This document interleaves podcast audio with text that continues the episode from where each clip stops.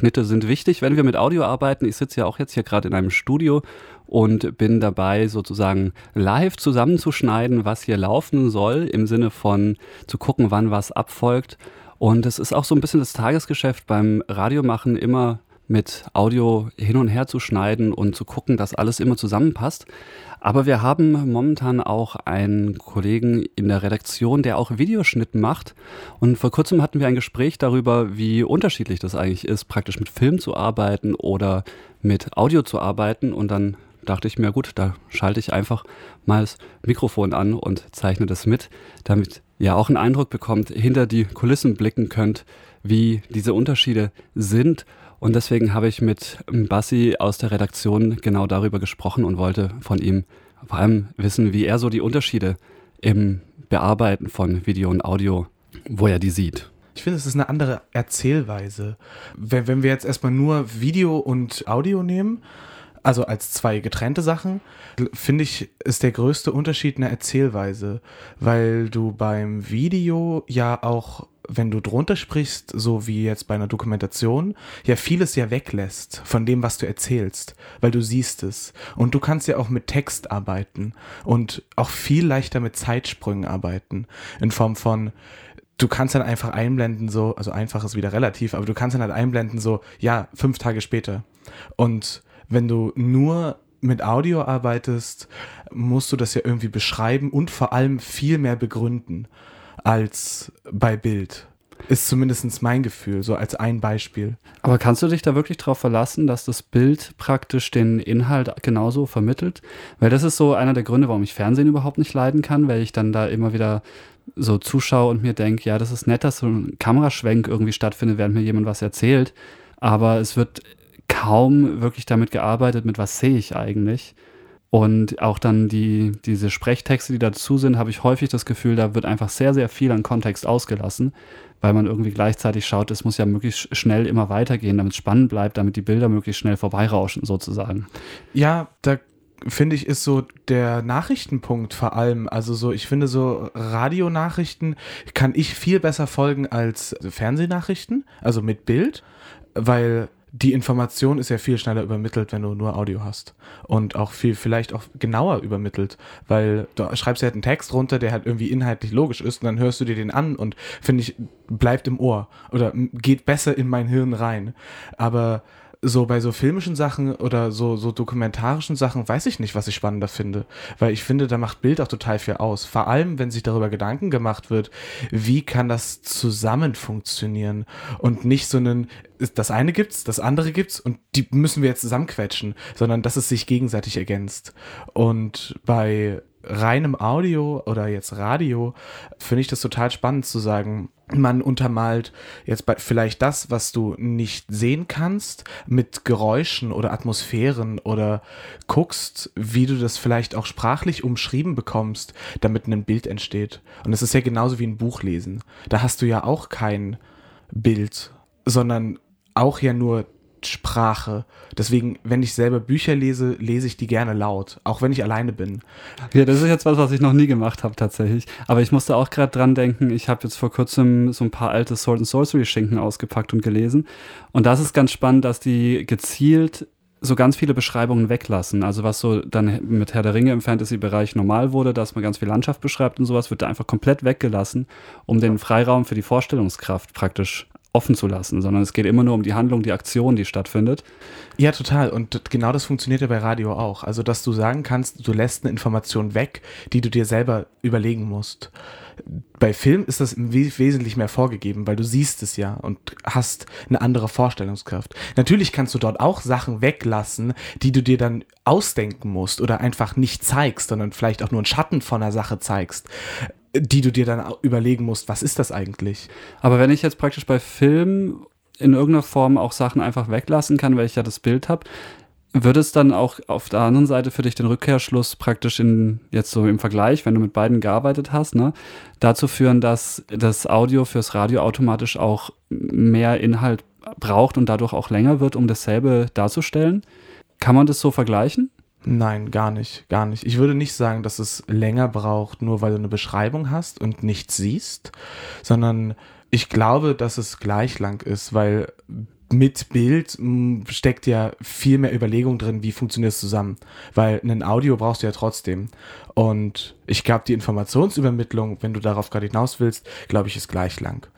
Das heißt praktisch ausweichen auf Film, um eine höhere Informationsdichte zu erreichen, ist eigentlich jetzt nicht unbedingt das, was tatsächlich passiert dann. Nö, ich würde aber sagen, dass die Produktion für mit Bild wesentlich länger dauert, weil du ja viel mehr Aspekte hast, um die dich kümmern musst. Und Radio ist ja jetzt nur das schnellste Informationsmedium, was wir haben. Also so on air und losreden. Schneller geht's ja gar nicht. Ja, und auch praktisch bei auf der Konsumseite ist es natürlich auch, ich muss nur meine Ohren frei haben und nicht auch noch irgendwie hingucken. Genauso gut könnte man natürlich nur mit Bild arbeiten, ohne Audio. Hast du das schon gemacht? Also jetzt in Form von Fotografie oder Stummfilm? Film. Stummfilm? Genau, Stummfilm. Habe ich gemacht, das war mein erstes Projekt, war total spannend zu sagen, du hast kein Audio, auf das du dich irgendwie verlassen kannst, sondern drehst einen Stummfilm. Wo setzt du Schnitte? Du hast keine Musik, wo du sagen kannst, hier ist ein Cut, sondern du musst das aus so einem Bauchgefühl raus, das muss aus so einem Bauchgefühl raus entstehen. Das war ein Projekt fürs Musikinstrumente-Museum, für eine Museumsnacht, wo dieser Stummfilm dann am Ende wieder vertont wurde mit der Kinoorgel, die da steht. Das fand ich einen total spannenden Prozess, weil normalerweise, wenn sowas entsteht, ist es ja so ein, ich baue mir das zusammen und habe dann entweder Sprache oder Musik oder Geräusche, auf die ja dann irgendwie Schnitte folgen oder umgedreht. Und so muss, müssen halt jetzt Schnitte oder eine Zusammenstellung ja ohne Audio funktionieren. Und das Audio, was ja live dann gespielt wird, muss sich dann aber wiederum daran orientieren, was ich mir überlegt habe. Ich finde das faszinierend. Aber sowas ähnliches habe ich ja auch beim Audioschnitt. Also ich kann ja praktisch auf der einen Seite, wenn ich jetzt einen Beitrag irgendwie zusammenschneide, überlegen von der Sinnebene, was sagen die Leute, was sagt mein Sprechtext und dementsprechend schneiden und zusammenbauen. Aber das funktioniert ja nicht immer von der Sprachmelodie, also von der Akustik selber zum Beispiel. Und manchmal ist auch einfach so ein, so wie eine Person spricht, bedingt einfach, dass sie noch einen Satz länger spricht, als sie es eigentlich inhaltlich braucht. Da habe ich ja auch so zwei Ebenen, die unterschiedlich das strukturieren könnten. Also, weil das Spannende bei dem Filmbeispiel ist ja praktisch, dass du dann wirklich darauf achten musst, wie folgen die Bilder aufeinander und wo macht es da sinnvoll, Schnitte zu setzen und daraus interpretiert jemand dann wieder ein Audio und genau dasselbe habe ich ja auf meiner Informationsebene. Und wenn wir jetzt sozusagen, okay, ich muss im Radio muss ich mehr beschreiben, damit Leute auch ein Bild davon kriegen, was passiert. Beim Film habe ich das Bild, auf das ich mich verlassen kann. Da ist mir gerade noch der Gedanke gekommen, Fällt es dir dann beim Radio leichter, einen Fokus zu setzen oder Sachen in den Fokus zu rücken beim drüber sprechen und erzählen? Oder fällt es dir beim Film leichter? Weiß ich gar nicht. Es bezieht sich ja darauf, dass ähm, es gibt ja einen Gedanken und man redet ja so oder so drüber. Und ob ich jetzt dann sage, ich beschäftige mich jetzt nur mit, Audio darüber und schreibe mir einen Text, den ich ja für einen Film auch brauche, in Form von eines Skriptes und habe am Ende ein Bild dabei oder nicht. Natürlich ist es eine andere Herangehensweise, das ist eine andere Arbeitsweise, aber mir fällt es nicht schwerer jetzt ein, das eine oder das andere. Der, der Zugang ist, glaube ich, der gleiche, weil ich möchte auf eine Sache hinaus, ich möchte eine Information übermitteln, ein vielleicht selber erlebtes, kommt dann immer auf das Format an, was ich produzieren möchte, aber die Herangehensweise, würde ich sagen, ist die gleiche, nur der Arbeitsprozess und das Resultat ist was anderes. Ist ja genauso, wenn ich sage, wir gehen mal weg von Bild, also von Radio und Video oder von nur Audio und Video und nimm mal die Fotografie mit dazu, wo du ja nur Bild hast ohne Ton, aber das steht das heißt, du musst eine Situation einfangen und hast gar keine Spielräume rundherum. Das muss ja auch eine Geschichte erzählen. Aber das ist ja dann eigentlich schon auch wieder dieser äh, Reduktionsprozess, den ich ja auch mache, wenn ich zum Beispiel sage, ich will aus diesem Gespräch mit einer Person eigentlich nur einen prägnanten Satz, der die Position von der Person, mit der ich gesprochen habe, am besten wiedergibt, raussuchen. Ja, genau, genau das Oder, ist ja. es. Genau das ist es. Runterzubrechen auf, das ist prägnant. Und wenn man sich noch mehr damit auseinandersetzen möchte, dann gibt es ja immer noch mehr. Um nochmal auf den Film versus Audio dann da zu kommen, wenn ich ja praktisch diese verschiedenen Ebenen habe und gut, es geht jetzt in jeder darum, praktisch meine Erzählung möglichst präzise hinzukriegen, einmal auf der Audioebene, einmal auf der Filmebene. Wenn ich einen Film mache, brauche ich ja beide Ebenen.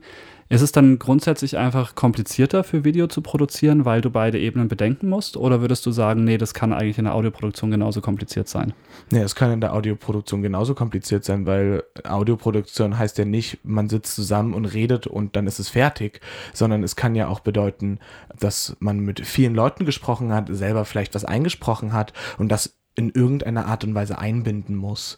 Mit Geräuschen, mit Musik, mit vielleicht einem Ton, mit einem Jingle. Keine Ahnung. Also es muss ja irgendwo eingebettet werden, damit es irgendwie zu einer Geschichte wird. Und Vielleicht ist Video zeitaufwendiger, weil du mehr produzieren musst und vielleicht am Ende auch mehr Daten hast, die viel größer sind. Äh, aber ich würde sagen, dass Video ein kleines bisschen komplizierter ist, in Form von, weil du viel mehr Ebenen bedenken musst, vor allem auch eine Bildebene und wie funktioniert Bild und Ton zusammen. Vor allem diese Schere, dass das zusammen funktionieren muss und nicht nur eine Ebene funktionieren muss. Aber ansonsten würde ich sagen, ist das so ein relativ gleiches Level an sich reindenken und eine Geschichte erzählen und den Inhalt irgendwie sinnvoll, logisch und irgendwie auch spannend rüberzubringen.